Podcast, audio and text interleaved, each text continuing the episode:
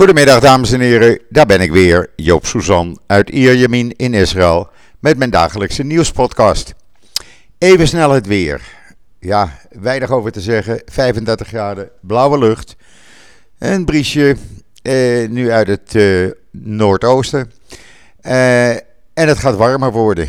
Er worden ja, behoorlijk hoge temperaturen voorspeld voor de komende dagen. Nou, we zullen het meemaken. Het is in ieder geval zo dat het vanmorgen vroeg voor het eerst dacht ik, hé, het is lekker fris buiten. Het was zo'n 23 graden. Maar s'nachts kan je nog niet zonder airco uh, slapen, want er is onvoldoende wind. Maar het was even lekker, zo rond uh, half zeven. Ja, en dan uh, corona. Want dat is wat de klok slaat. En vooral op social media. Uh, ik word niet goed van al die mensen die met allerlei uh, uh, nieuwsberichten komen van, ja, ik weet niet wat voor websites. Om daar hun gelijk mee aan te tonen dat Israël totaal fout zit. En dat we hier gedwongen worden als in Noord-Korea om gevaccineerd te worden, et cetera, et cetera.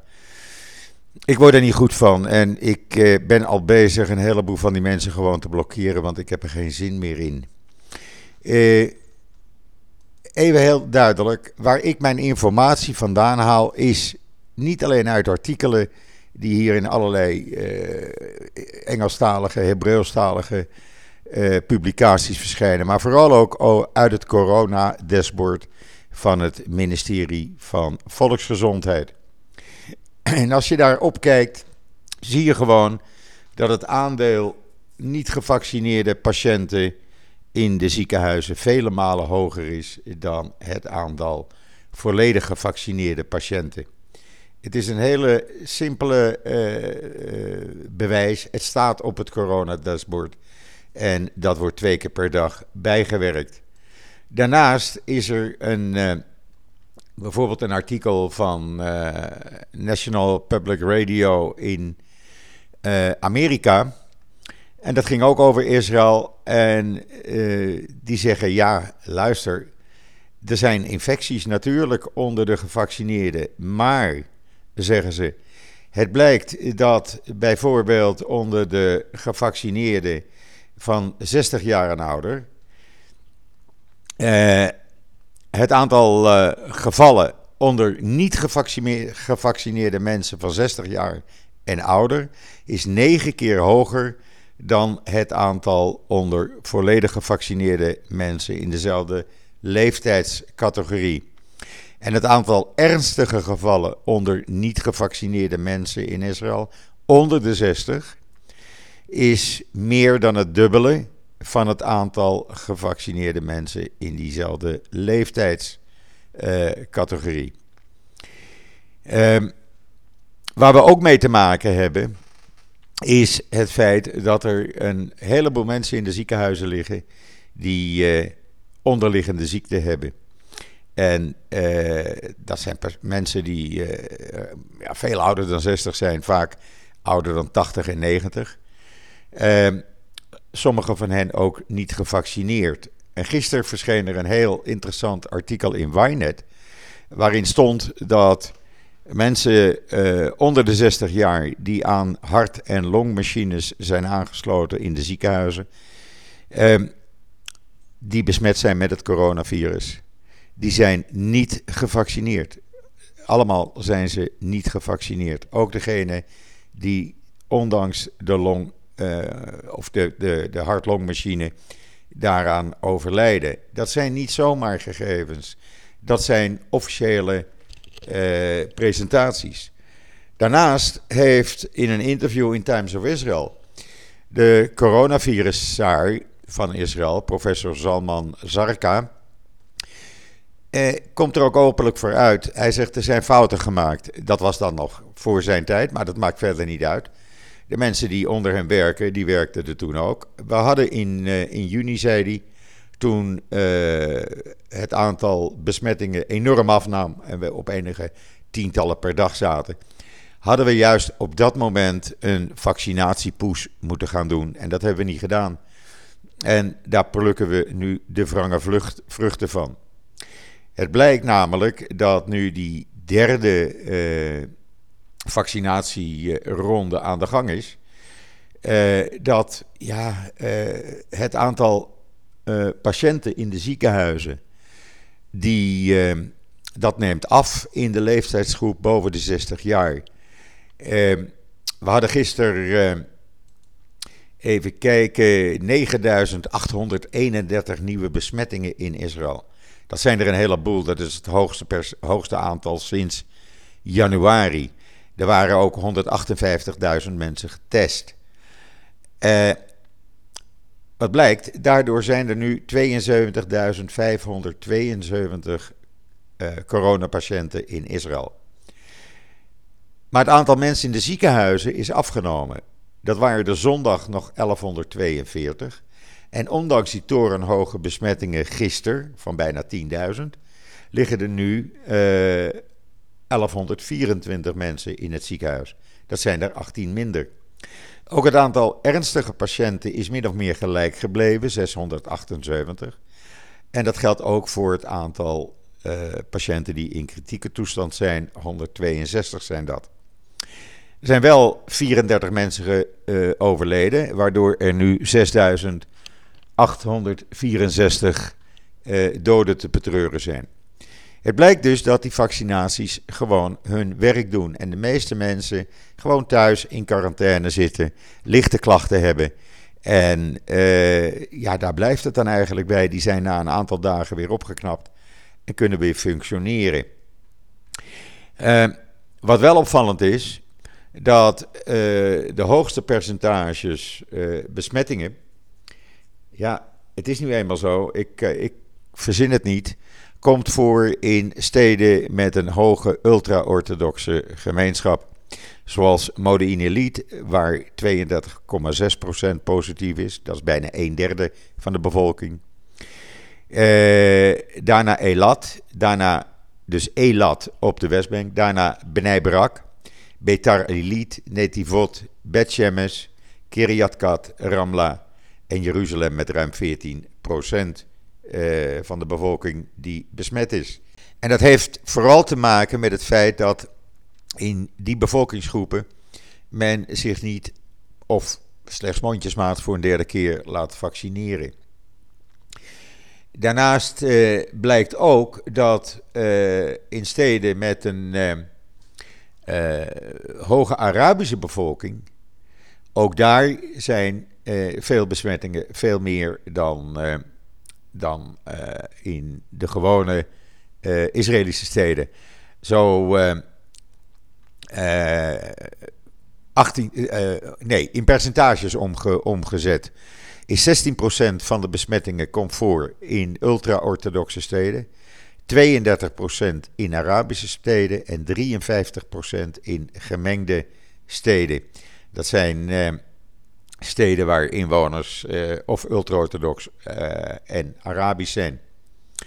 Eh, ja, dus dat zijn duidelijke aanwijzingen.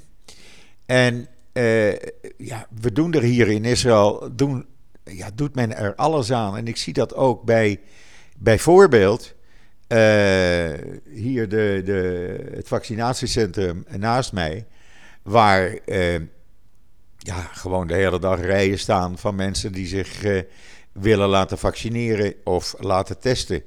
Want ook dat testen, ondanks wat er op social media vermeld wordt, dat is allemaal vrijwillig. Er wordt op social media gedaan alsof Israël een soort Noord-Korea is geworden waar je verplicht wordt om je te laten vaccineren en waar je verplicht wordt om je te laten testen. Maar dat is gewoon niet zo.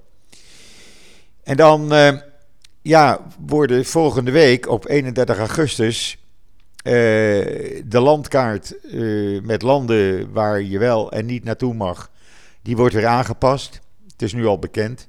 Nederland, voor alle duidelijkheid, blijft op de oranje lijst staan. Waardoor mensen uit Nederland, maar ook uit de meeste andere landen die terugkomen in Israël, 14 dagen in quarantaine moeten. Maar als je op de zevende dag uh, negatief uh, getest wordt, dan mag je de quarantaine verlaten. En voor de rest uh, ja, Bulgarije, Brazilië, Mexico en Turkije, daar mogen we niet naartoe. Of je moet een vergunning aanvragen. Maar mensen die uit Hongkong, Hongarije, Taiwan, Nieuw-Zeeland, China, Singapore en Tsjechië terugkomen, die hoeven niet in quarantaine. Nu is het wel zo dat men uh, nu aan het overleggen is. En waarschijnlijk gaat dat ook uh, positief besloten worden. Dat mensen die drie keer zijn gevaccineerd. Uh, na aankomst in Israël.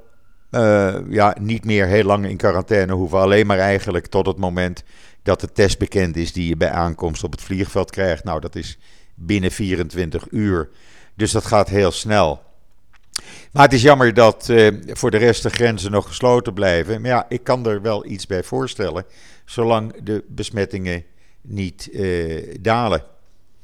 Maar het zal één deze dagen gebeuren. Daar zijn alle experts over eens. De R-waarde is al gedaald. Die staat net boven de 1 nu en die kwam van 1,9. Uh, dus ook dat laat een positief effect zien. Dus alle lichten staan op groen om dalingen in de komende dagen op alle fronten te zien.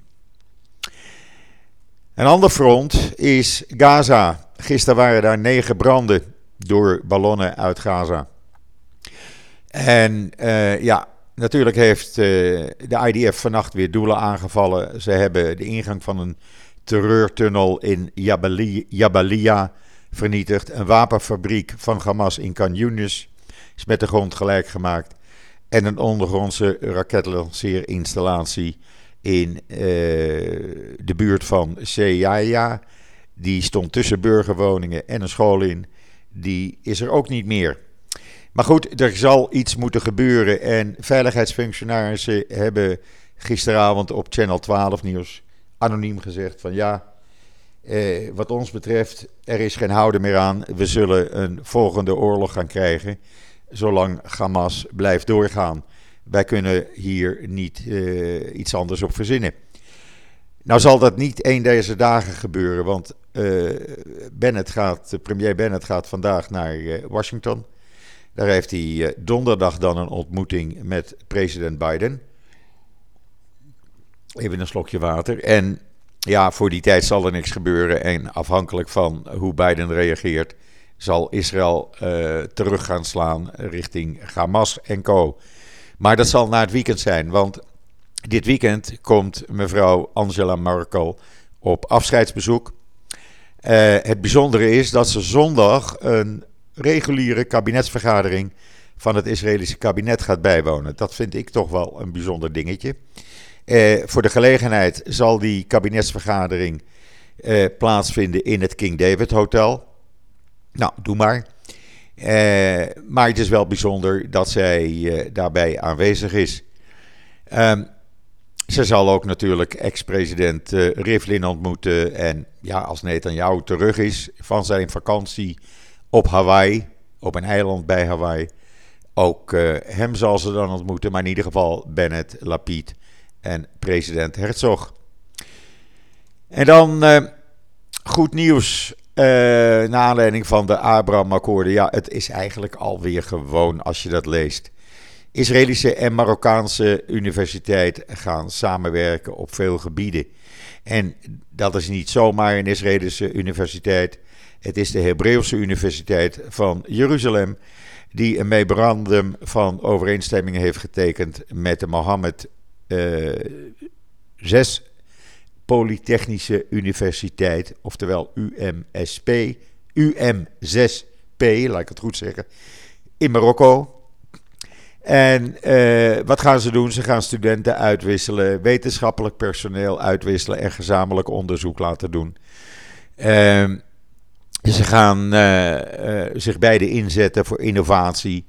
Ehm, en ze gaan onderzoek doen, gezamenlijk landbouw, bedrijfskunde, farmacologie, farmacologie, laat ik het goed zeggen, natuurwetenschappen, wiskunde en computertechnologie. Het is niet zomaar iets.